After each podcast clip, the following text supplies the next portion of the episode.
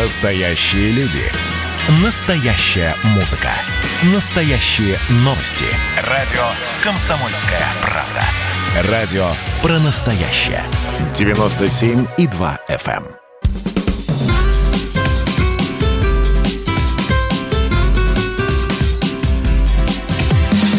Программа с непримиримой позицией. Вечерний Мардан. Всем здравствуйте! В эфире радио «Комсомольская правда». Я Сергей Мардан. Я Мария Баченина. Добрый вечер. Прежде чем начнем, напомню, WhatsApp Viber 8 967 200 97 02. Это номер для ваших сообщений, вопросов. Можете писать темы нам на завтра, на послезавтра, на когда угодно. А те, кто нас начал смотреть прямую трансляцию в Ютубе, Ютуб-канал радио «Комсомольская правда», не забываем нажимать на кнопку «Нравится». Это просто вот на уровне рефлекса у вас должно быть. Ну ладно, поедем, не будем тратить время. А главные новости сегодняшнего дня. Так. Вот, это то, что... Это вот первая новость моего сегодняшнего дня. Я прочитал, и, в общем, навалился какой-то камбэк. Президент Киргизии сбежал из страны. Я сначала было подумал, что в женском платье, а потом попытался представить, как выглядит национальный женский киргизский костюм. Я могу тебе, вернее, не то, как он выглядит, а то, как выглядит в женском платье, описать. Об этом еще было спето. Ну, правда, другим по национальности героем. Я встретил девушку полумесяцем бровь, на щучке родинка, в глазах любовь. Ну, в общем, он выглядел как киргиз-трансвестит. Ой, неожиданно. Давай, вечер дальше. Перестал быть темным. А то сейчас мы договоримся до 282 статьи. Так, внимание, сегодня, сейчас длится Нобелевская неделя, и сегодня присудили Нобелевскую премию по литературе. Лауреатом стала поэтесса Луиза Глюк. Не пугайтесь, это не Глюк, это всего лишь фамилия. Присудили ее за точный поэтический голос, своей суровой красотой, превращающей индивидуальное в общее. Нет, во всеобщее. Чтобы подкрепить как-то во всеобщее, я тут нашла. Что вы сказали? Вы хотели бы жить вечно? Другие ваши идеи столь же притягательны. Определенно вы не замечаете нас, не слышите нас. На вашей коже солнечные пятна, пыльца желтых лютиков. Вот в варварском переводе примерно так это звучит. На варварский русский язык. Да, как будто Глюк, это точно. А у Маршака получилось бы, наверное, стройнее. Что-нибудь типа «шел беременный мужик, вжик-вжик». Так, и последняя новость.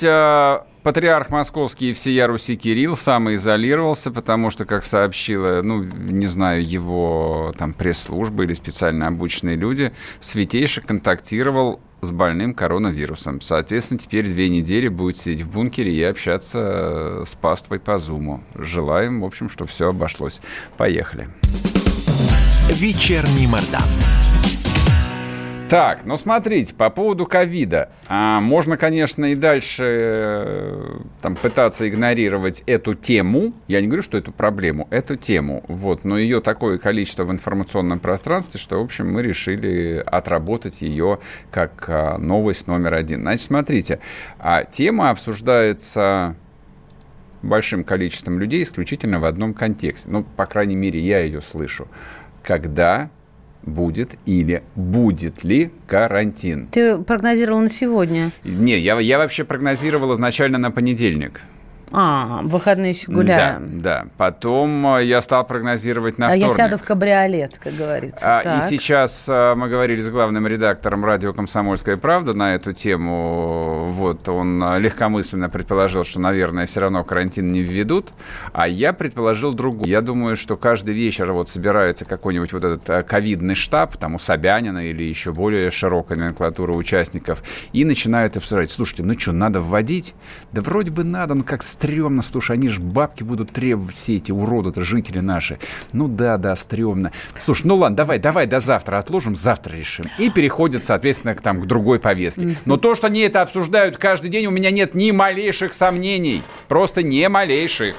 Да, и еще, конечно же, нужно же людей где-то найти, которых и так не хватает, чтобы они регистрировали и держали на контроле все эти телефоны, номера автомобилей, тех, кто не имеет права покидать пределы собственной квартиры. Я считаю, что нужно просто обойтись нашивками на рукава. Угу. Ну, или же куда-нибудь там в районе груди.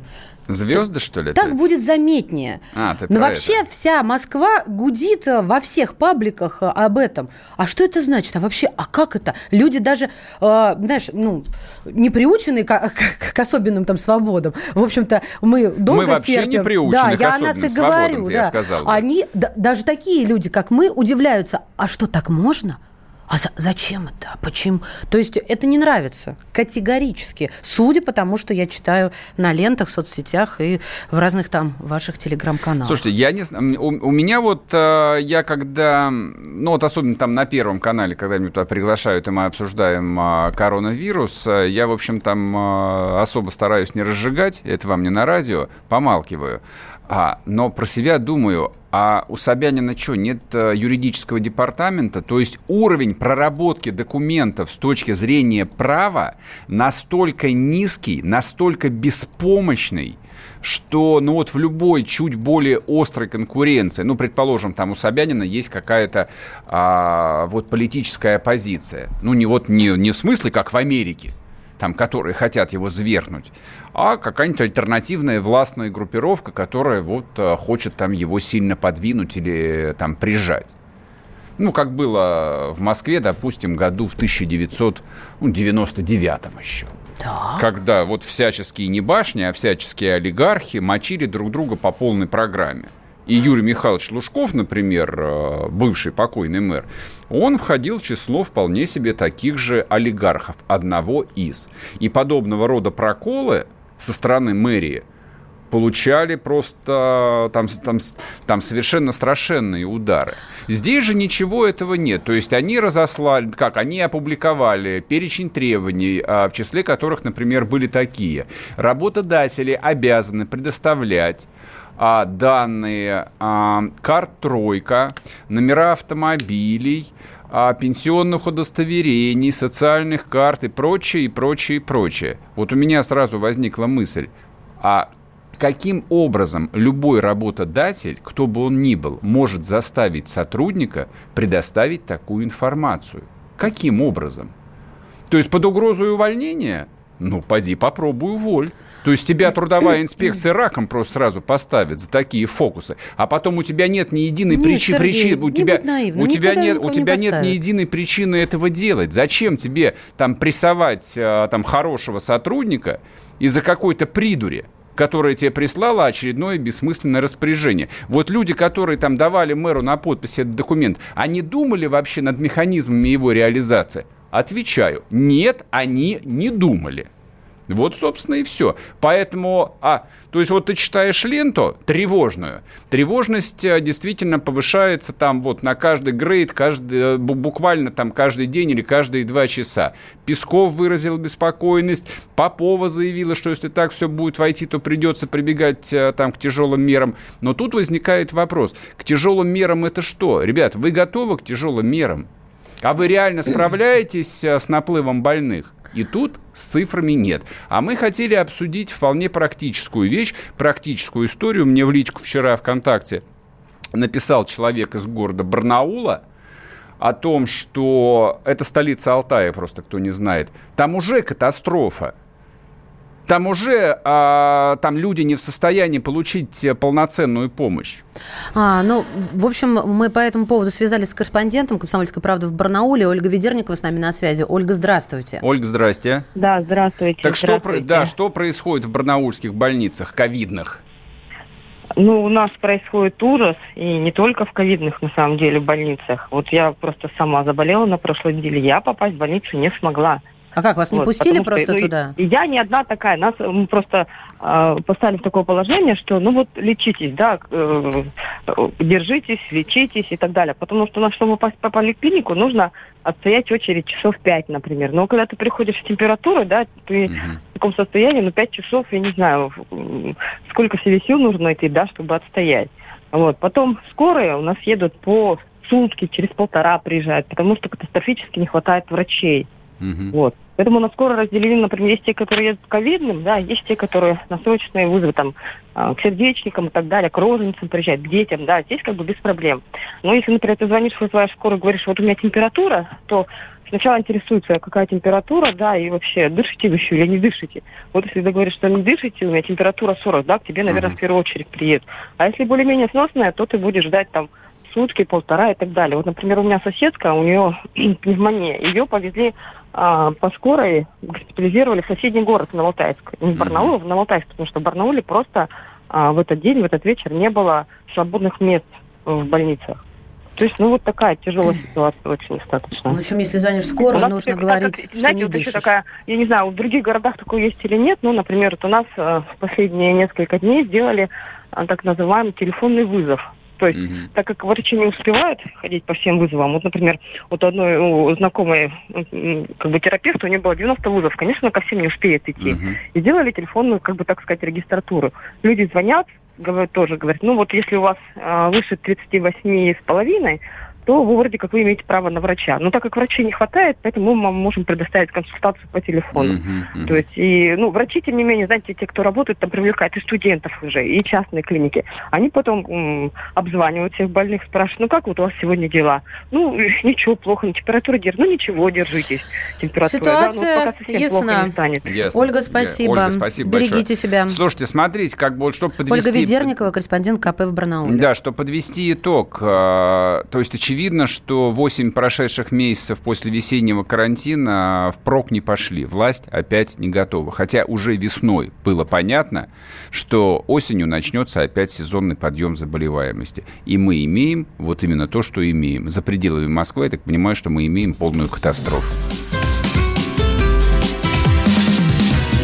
Программа с непримиримой позицией. Вечерний Мардан.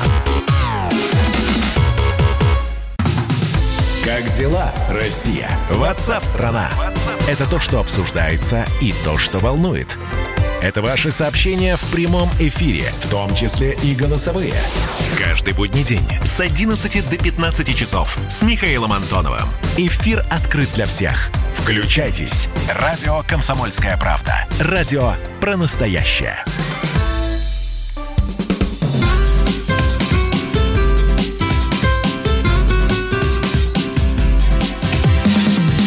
Программа с непримиримой позицией. Вечерний Мардан. И снова здравствуйте. В эфире радио «Комсомольская правда». Я Сергей Мардан. Я Мария Баченина. Огромное количество сообщений пришло, кстати, на WhatsApp и Viber. +7 967 200 ровно 9702. Я не соврала же, надеюсь. 200 ровно 9702. Да, не глядя. Да. Вот по поводу выступления и письма из Барнаула, то же самое в Краснодаре пишут. Я вызывал скорую, сердце прихватило, 1,5 часа так и не приехала. Мне стало лучше, отменил. То же самое в Краснодаре. Это уже другое сообщение. И в Барнауле не ковид, а оптимизированная медицина. Ну и так далее, и так далее. Да, абсолютно верно, конечно. Мы, собственно, с этим и не спорим. Естественно, это оптимизированная медицина, но... Просто вот обращаясь к опыту весеннему, да, я понимаю, что все деньги России находятся в Москве, поэтому да, в Москве развернули массу полевых госпиталей, переделали здесь выставочные комплексы, переделали там парк «Патриот», который сейчас опять разворачивает госпиталь, и все остальное. В Москве находится как минимум 4 медицинских университета, то есть здесь можно привлечь и студентов, и преподавателей, кого угодно. То есть здесь... И людей, конечно, много живет, но и возможностей несопоставимо больше. А если взять тот же Алтай, включая его столицу, это нищий регион, просто нищий абсолютно. И то есть, если это происходит уже сейчас, то есть начало октября, теплого, причем октября, я напомню, нам повезло, что теплая осень. А что будет в ноябре? Извините, пожалуйста. Каким образом? За полгода нет, а где эти обещанные военные госпитали, которые там Шойгу по всей стране построил? И где построить, расскажите, покажите хоть. Я правда не понимаю. То есть в этой связи действительно, видимо, загнать на карантин остается единственной действенной мерой, которая вот осталась в распоряжении нашей родной советской власти? Я предполагаю, да. Я предполагаю, да. Но опять тогда у меня последний вопрос. А в Москве зачем? Что зачем? Запирать? Да, то есть в Москве у вас есть все возможности, которые я перечислил. Их даже в Московской области там несопоставимо меньше. Но зачем Москву-то загонять на изоляцию? Ну, загоняйте Барнаул, загоняйте Новосиб, загоняйте все остальное. Ты нам так и не сказал, какие еще варианты. Большое количество госпиталей развернутых. Так, конечно. И что? Так, нет, история про то, что у Москвы резервы есть, и деньги, только и люди, местов и уже все. Там нет. Вот про это я не вижу никакой информации. Этой информации как не было, так нет. Нас запугивают каждый день. Ты имеешь в виду, что это специально заболело 11,5 тысяч человек на 300 человек больше, чем... Верю, хорошо. А можно попросить вас каждый день, причем начиная с 1 марта, показывать статистику количества госпитализированных. Можно показать прозрачную статистику. Я сейчас обращаюсь к Московскому департаменту здравоохранения, хотя то же самое все региональные департаменты должны делать. Сколько у вас коек всего? Сколько коек заполнено? Прогноз. Насколько их вам хватит? Вот было понятно, что на Бадаевских складах в городе Ленинграде продуктов лежало на 2 недели, чтобы кормить Ленинград. И когда они сгорели под немецкой бомбежкой, в один день стало понятно, что Ленинград кормить нечем. Точка. Все.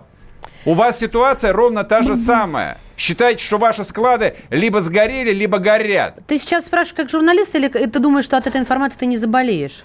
Какая связь? Вот какая именно, я связь? И спрашиваю. Ты просто начал с того, что зачем Москву забирать? Значит, я невнятно сформулировал. Формулирую по-другому. Пугать локдауном, из-за карантином, как угодно назовите.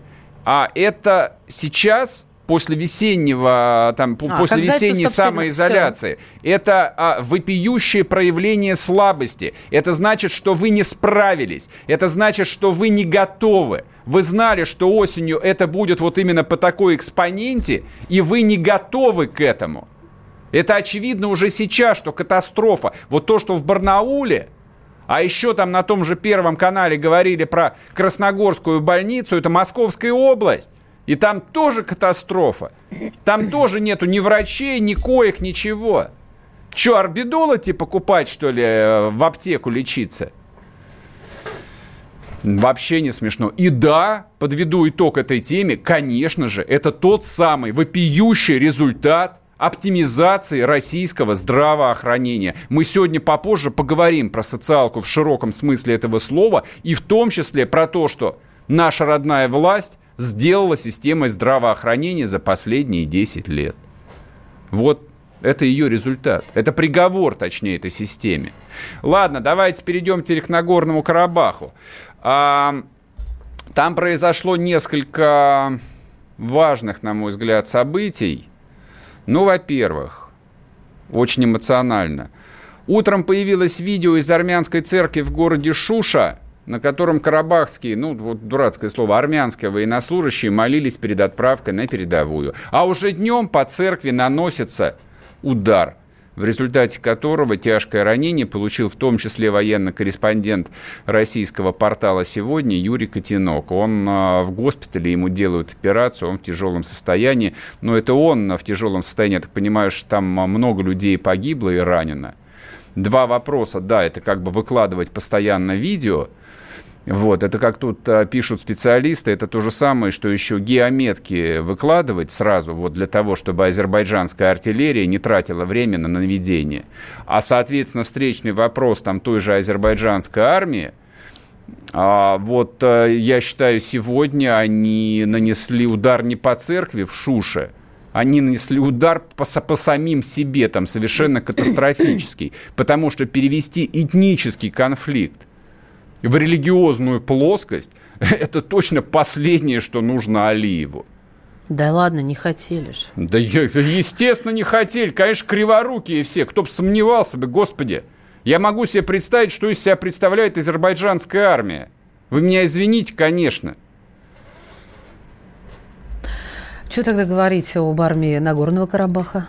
там вообще? Да я думаю, что сопоставимо на самом деле. Серьезно так считаешь? Я думаю, мне, да, мне кажется, нет. Мне кажется, там да, есть разница и существенная. Да не, ну а какая разница? Но тут, понимаешь, то, что 30 лет происходит вот необъявленная война, которая то затихает, то начинаются опять перестрелки, это не значит, что люди непрерывно воюют. Безусловно, это не курды, которые действительно непрерывно там 60 лет воюют с турецкой армией. Здесь я поняла твою мысль, другая... что не постоянно происходит тренировка, да, сборы, да, обмундирование, обновление. Здесь же вот за что там корреспондента «Новой газеты» Илью Азара лишили аккредитации в Карабахе? За то, что он написал, так сказать, скандальный репортаж, который дискредитирует армянскую или там карабахскую армию. Я не поленился, прочитал его, хотя он довольно длинный. Он по-азаровски такой вот трагичный. Он построен на комментариях разных там реально живых людей. И эти комментарии живых людей, конечно же, отличаются от бравурных комментариев там всевозможных пресс-служб, которые говорят... Рапортов, да? Да, рапортов о том, что типа все круто, мы давим там, и у нас минимальные потери. А люди говорят, что гибнут там сотни людей. Мы сейчас на связи с военным корреспондентом «Комсомольской правды». Александр Коц у нас в эфире. Саша, здравствуйте. Да, привет, Саш. Да, здравствуйте. Я так понимаю, что ты в Шуше находишься сейчас. Ну, в Шуше бы у меня не было связи, я сейчас нахожусь в Степанакерте, уже вернулся из Шуши, но действительно совершенно не укладывается в голове то, что там сегодня происходит. Мы туда приехали сегодня первый раз где-то в полдень, когда был нанесен первый удар по собору Святого Христа Всеспасителя в Шуше. Мы приехали туда, там такая достаточно большая пробоина в куполе, обрушилась часть кладки внутрь, в храме находились женщины и дети, но, к счастью, никто не пострадал, потому что они укрывались там в цокольных помещениях. Мы отсняли, отработали, приехали сюда, передались в редакцию, и вот буквально там час назад поступила информация, что был второй обстрел того же самого храма авиации Азербайджана. Поехали туда и уже по дороге узнали, что пострадали около 10 человек, и среди них были в том числе российские журналисты. Когда мы приехали туда, в храм, причем попало в то же самое место. То есть это уже не криворукости, да, Саш? Это не случайность? Нет, уже? Это была не случайность, это был вот целенаправленный удар прям в то же самое место, видимо, по тем же самым координатам в куполе. И дыра стала в этом куполе еще больше он обрушился вниз. Уже храм внутри был такой закопченный, уже сорвало взрывной волной иконы, и мы увидели такие ручеек крови, который спускался по ступени. Мы тут же поехали в больницу Шуши, причем, когда мы к ней подъехали, она вообще не создавала впечатления жилой, потому что она просто вот разбитая, раздолбанная, с разбитыми окнами, ни одного целого окна, с испещренными осколками стенами. Мы начали кричать в эту больницу, к нам вышла медсестра скорой помощи, которая сказала, что к ним действительно поступили двое россиян, им сделали первичную обработку и отправили в Степанакерт в гражданскую больницу. Мы приехали, узнали имена этих людей. Это один из раненых, это мой друг, боевой товарищ, главный редактор портала сегодня.ру Юра Котенок. Он был ранен, сейчас он находится на операции.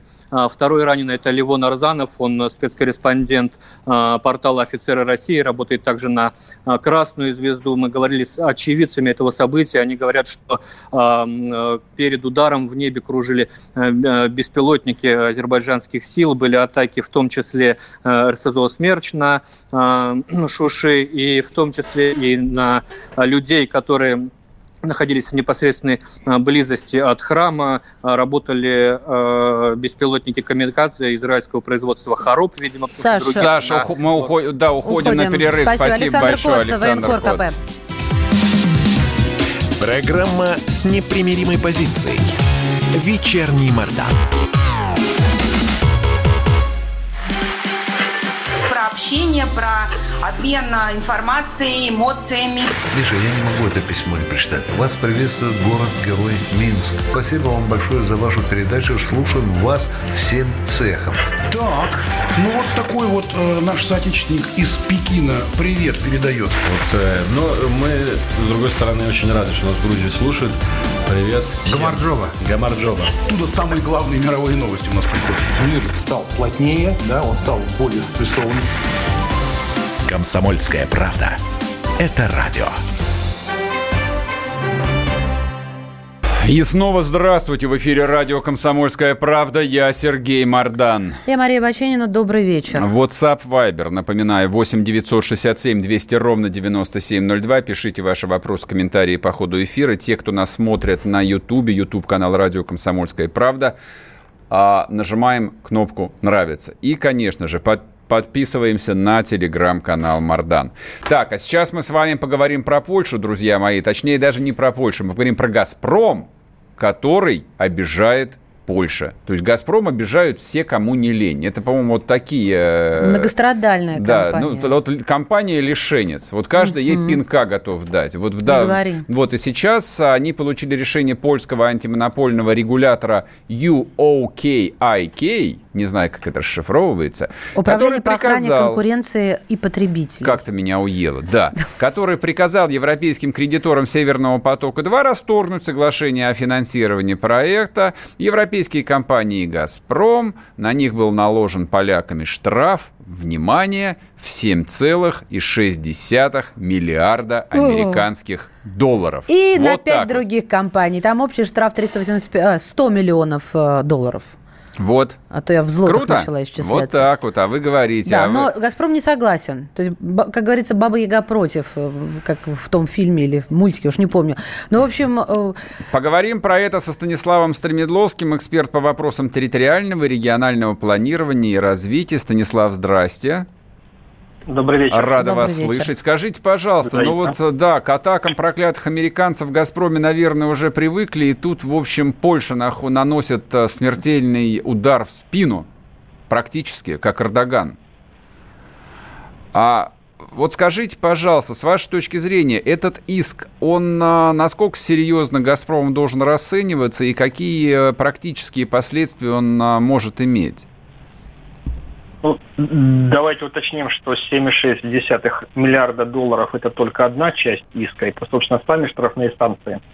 Если «Газпром» должен еще будет расторгнуть и соглашение о кредитовании проекта СПС-2 со стороны 5 европейских компаний, это по 950 миллионов евро с каждой, то есть это еще где-то 4,7 миллиарда евро. Мне кажется, это, в общем-то, довольно значительная сумма, ведь когда только начинался «Северный поток», если мне не изменяет память, планировалось на него потратить менее 9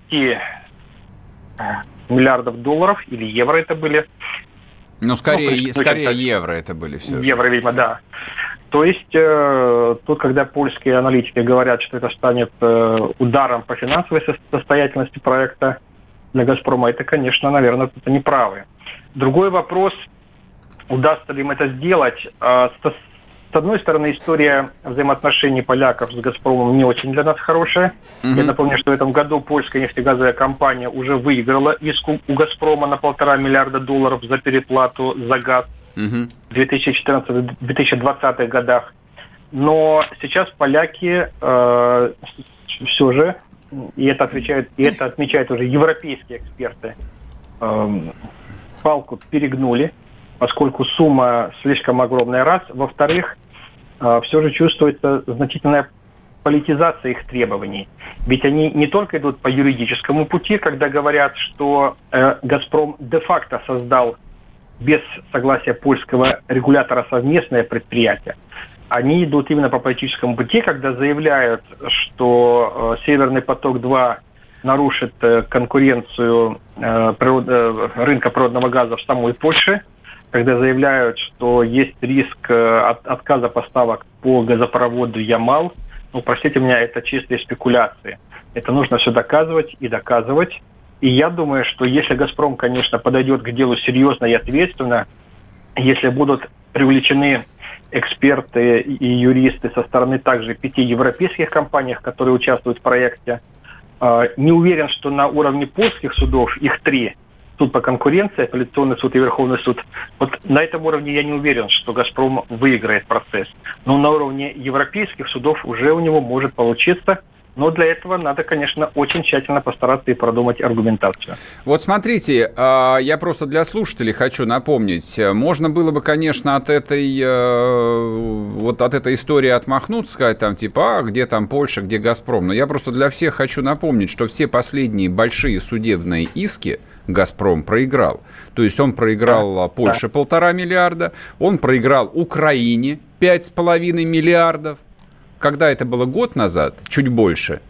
Ну да, где-то вот в это время. Да, соответственно, вероятность того, что Варшава выставит «Газпром» еще на 7, ну хорошо, не на 7, дисконтирует на 3,5 миллиарда долларов или евро, высока как никогда. Вот, то есть у меня иногда складывается ощущение, что юридический департамент «Газпрома» вот набирается персонал либо по объявлению там на Авито, либо набивает его блатными сынками и дочками всевозможных там полезных людей. Ну и в итоге, в общем, это обходится всем нам, это же национальное достояние, в десятки миллиардов евро штрафов и убытков. Вопрос у меня еще вот какой. Поляки вот в этом иске, они действуют абсолютно самостоятельно. То есть вот мне не хотелось бы просто это слово произносить, но они могут оказываться вот американскими марионетками или нет? Или Польша достаточно могущественна для того, чтобы бороться с Россией вот как там достаточно большой европейский игрок? Когда глава польского антимонопольного ведомства Томаш Хрустный составлял иск, я, конечно, со свечой не стоял.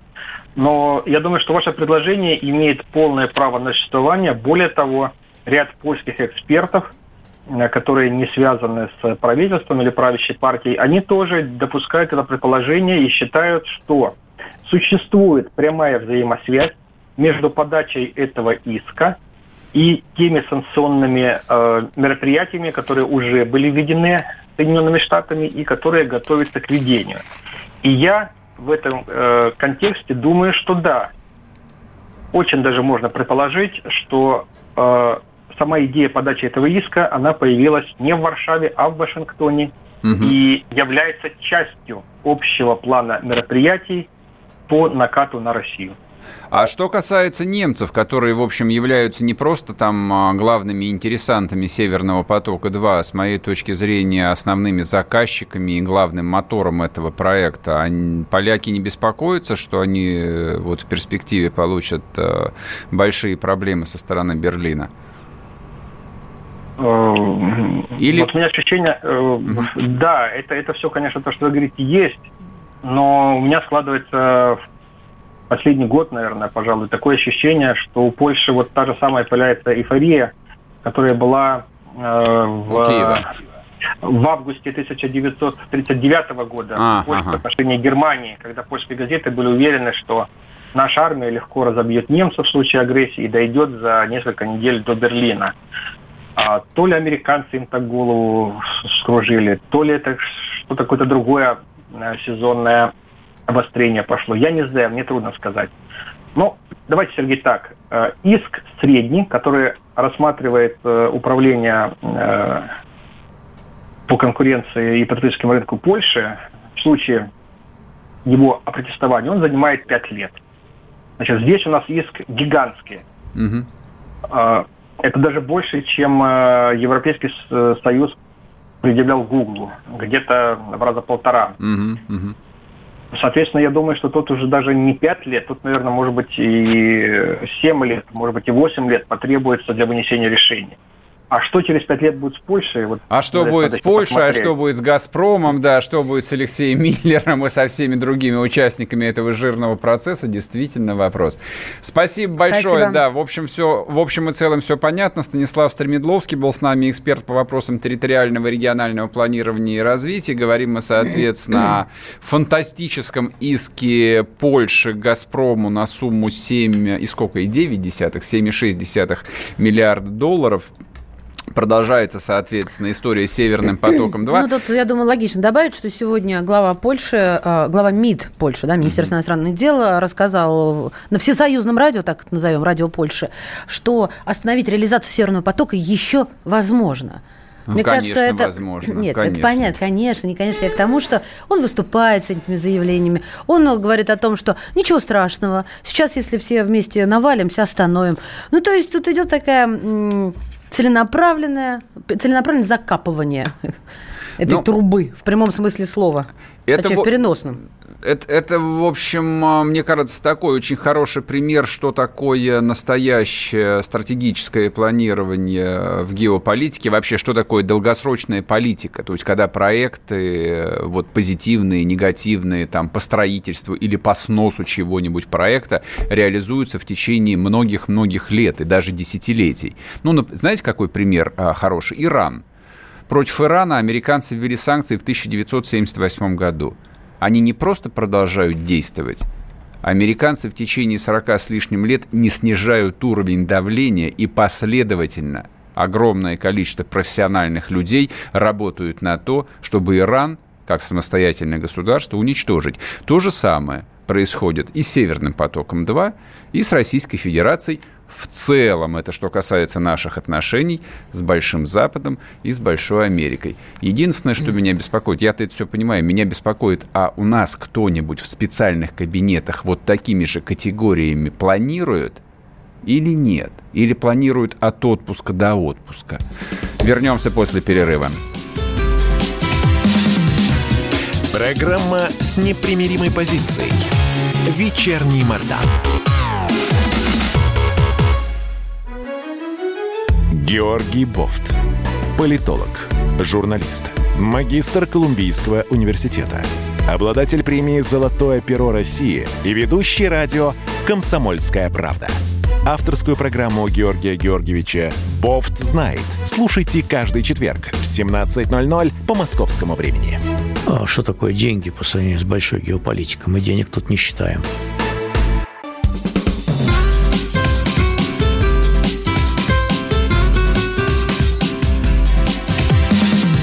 Программа с непримиримой позицией. Вечерний Мардан. И снова здравствуйте. В эфире радио «Комсомольская правда». Я Сергей Мардан. Я Мария Баченина. Добрый вечер. А теперь мы с вами поговорим немножечко про культуру, друзья мои. Вот, не про деньги, не про газ какой-то, господи. Потому что у кого-то в квартире газ, а у кого-то электроплита. Вот культура касается всех и каждого. Смотрите. В стране появился сегодня еще один академик Российской Академии Художеств. Им стала Евгения Васильева. Она же в миру известна как мадам Сердюкова. Я не знаю, она сменила. Муза Сердюкова. Ну, они вообще... Ты как-то пошло, мадам Брошкина, это муза Сердюкова. Почему? Ну, они официально, так сказать, сочетались с браком вообще-то. Почему я не имею права назвать ее мадам Сердюкова? Потому что речь идет о культуре.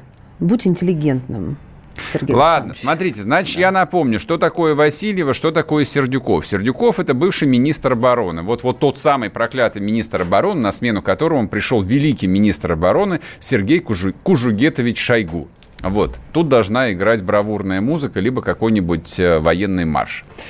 А Сердюков, карьера Сердюкова закончилась... Довольно скандально, хотя, в общем, мы с такими себе российскими особенностями. Было это довольно давно, 2012 год, если не ошибаюсь. Пришли следователи, опечатали ряд кабинетов, изъяли документы. Сердюков прямо в ночи поехал в Кремль к Путину, или, не знаю, или в Новоогарёво, куда он поехал. Но оттуда он, в общем, вышел с подписанным заявлением об отставке. Все это было совершенно внезапно. То, что называется, ничего не предвещало, потому что Сердюков был такой вот... знаете, он своего рода был Чубайс в военной реформе.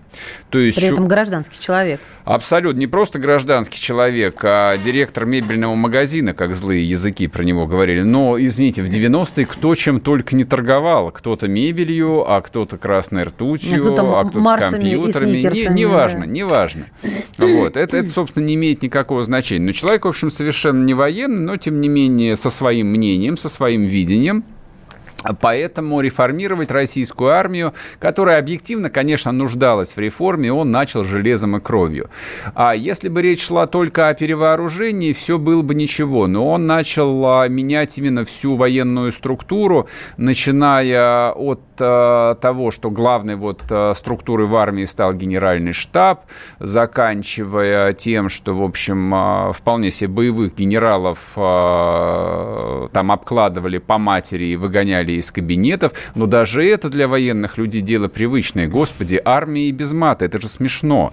Но когда Сердюков набрал в свою комарилью баб, в том числе Евгению Васильеву, и эти самые молодые, энергичные, красивые женщины, точно так же генералов прилюдно при подчиненных начали материть на совещаниях, это, в общем, сразу отношение с армейской кастой Сердюкову испортило. Но, опять-таки, кого, господи, интересует мнение какого-то быдла, даже если это быдло ходит в погонах? То есть, как известно, я начальник, ты дурак, ты начальник, я дурак. Это никто не отменял на протяжении последних, 200, 300 или 500 лет. В России в этом смысле все работает, славьте, господи, безошибочно.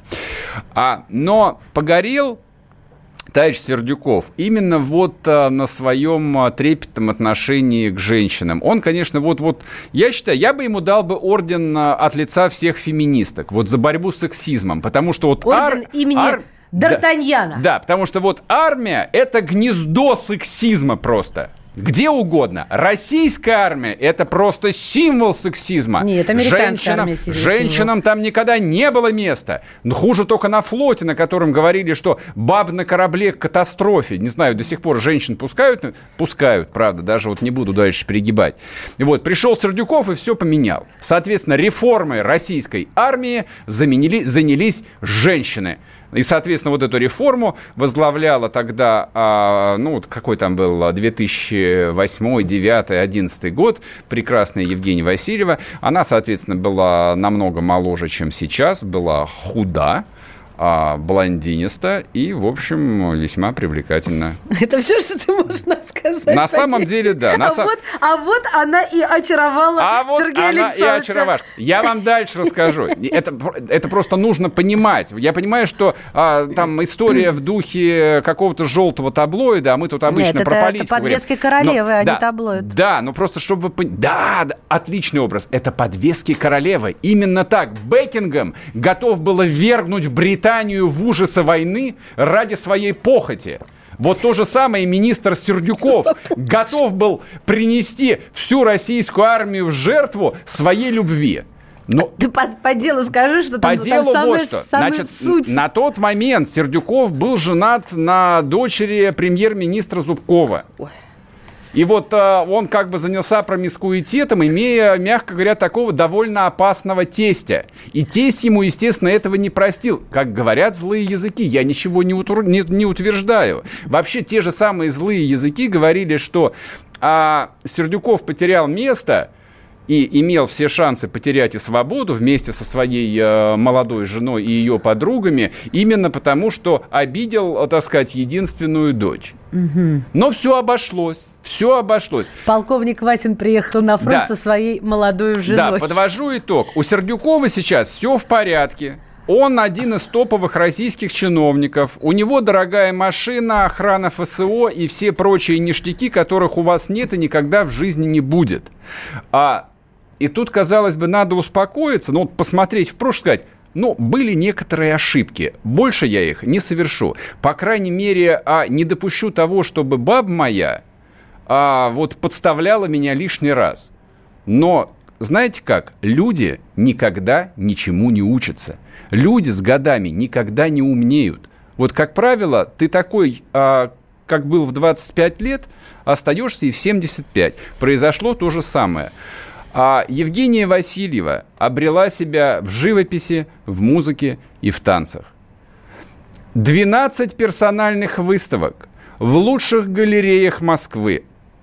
И сегодня завершением этого всего стало звание почетного академика Российской Академии Художеств. Где-то на том свете в гробу вертятся Айвазовский, Репин и даже Куинджи. Потому что вот о таком коллеге, о такой коллеге в русской живописи они даже помыслить не могли. Ну, вы найдите в интернетах, можете зайти ко мне на телеграм-канал Мардан, я там выложил одно из ее фантастических творений. А какой портрет, кого ты выложил? Там картинка котика. Вот за этого котика можно стать академиком Академии художеств России. И это просто феноменально. Нет, тут, Сереж, У нас 30 секунд, я хочу закончить. Вы знаете, одна мысль, которая вот сразу возникла в моей голове. Товарища Церетели, который возглавляет Российскую Академию Художеств, мне кажется, давно пора отправить на пенсию и поставить кого-нибудь помоложе, который не страдает такой похабной азиатчиной. Вернемся после перерыва. Программа с непримиримой позицией. Вечерний Мардан.